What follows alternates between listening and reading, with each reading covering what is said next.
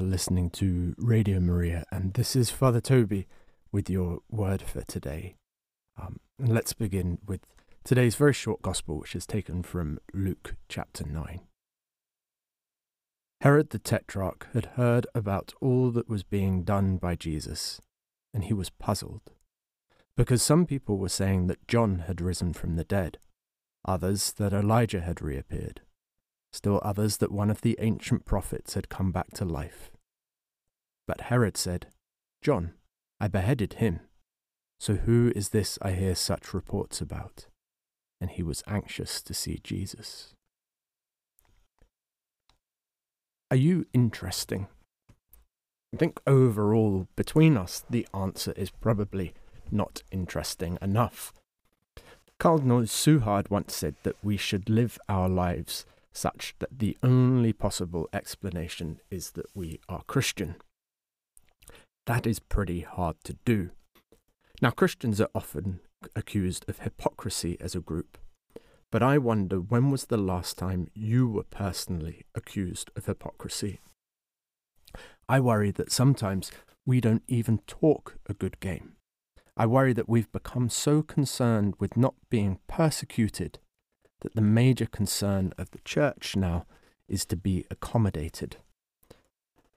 An example from my own life that I'm trying to change. Too often, when I've gone into schools, I think I'm too preoccupied with being relatable to the pupils, of making the point that I was just like you, or even that I'm still just like you, save for the outfit that I'm in. I don't really stand out. I am normal or too often on the steps of the parish, I think I seek to engage little children with conversations about football, about rugby. When was the last time I asked them, What did you think about what Jesus told us in the gospel today? Did you think it was exciting?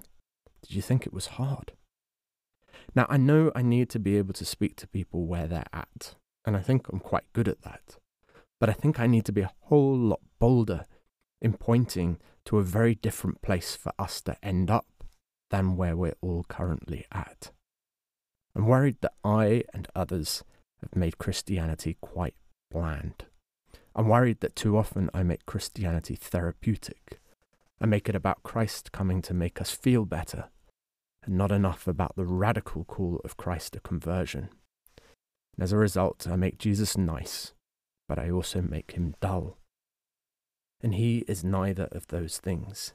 He is love, but it's in that Aslan, wild lion kind of way that C.S. Lewis describes so well, refusing to tame Jesus and to make him acceptable and safe. Yesterday in the Gospel, Jesus was telling the disciples that if they were not welcomed in a place, they could shake the dust off their feet and leave. I suspect many would say, that's not very Christian of him but perhaps our desire to avoid confrontation, to always be thought nice, has made us not very Christian. Herod in our Gospel today says, Who is this I hear such reports about? And we are told he was anxious to meet Jesus. Is our talk about Jesus fascinating? Or does it suggest that an encounter with Jesus would be nothing more than a pat on the head from a benevolent man who would say, Don't worry about a thing. You're perfect just the way you are. Has our desire to make ourselves and others feel comfortable neutered the love of Jesus and made it bland? Have we evacuated God's justice from our thinking about Jesus, taking any creative tension and dynamism out of his love, so that Jesus as Saviour has become a platitude rather than a simultaneously exciting and alarming invitation? This all sounds a bit critical. It is, but the point is not that we should mainly be critical, but more exciting. Too often as Christians, we're on the back foot. We don't preach Christ crucified, we just simply defend Christianity and the church. And there is a difference, not between Christ and his church, but between preaching Christ and simply defending him. Christianity casts light on sin but first and foremost, it should present a positive agenda. It will, if it's preached in its fullness, always present a challenge to customary and fashionable thinking. But the primary preaching should always be proposing life in Christ. And that is always radical. and it always requires us to resist putting Christ like clothing on whatever is currently fashionable. It requires us to resist uh, turning Christ into the Marxist of the 60s, the hippie Christ of the 70s, the postmodern Christ of the 90s, and what I would currently call the therapeutic Christ. Christ as friendly, affirming counselor. We need to preach the real Christ, who, as writer Christopher Watkin puts it, comes in grace and truth to confront, to complete, to console every culture for its good and glory. Christ should not comfortably fit in any culture, and if he nestles snugly into our own, then we have almost certainly lost sight of the biblical Christ. We should maintain what C.S. Lewis calls a scrupulous care to preserve the Christian message as something distinct from our own ideas. Before we worry about apologetics, and I love apologetics, but before we worry about that, I think we need to preach the radicality of Christ once more, the one who speaks into the restlessness that manifests itself in various ideologies and activisms, and the one who stirs us from our slumber. And preach that Christ, who would have people who don't believe in him at least say, that would be great if it was true. And if you're wondering where to start preaching the radicality of Christ, I'd suggest his Beatitudes. Let's now listen to Who is There Like You?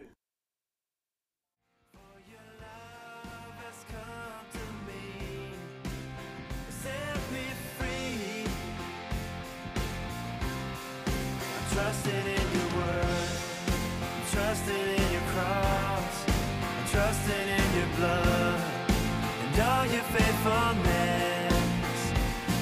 your power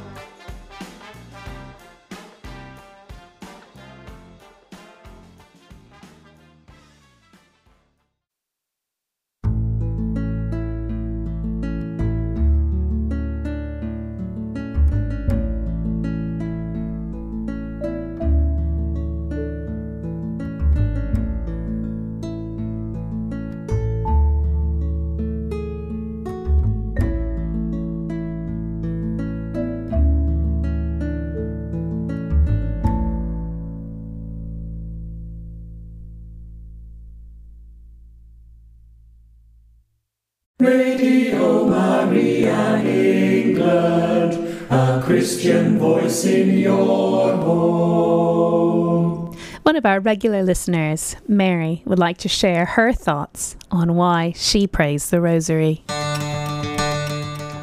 The Rosary. A gift from God, a comfort in the storm of life, a joy to praise Jesus and Our Lady, gives us purpose, peace, and guidance. It's a jewel in the crown of Our Lady. As St. Lucia of Fatima said, there is no problem, I tell you, no matter how difficult it is, that we cannot solve by the prayer of the Holy Rosary. What a gift. Be a part of the Worldwide Rosary on Saturday, the 7th of October, at the Rosary Shrine. At 3 pm, we will all be gathering and bringing our voice to a broadcast worldwide, bringing millions together in prayer. Register at radiomariaengland.uk. Be part of this gift to the world.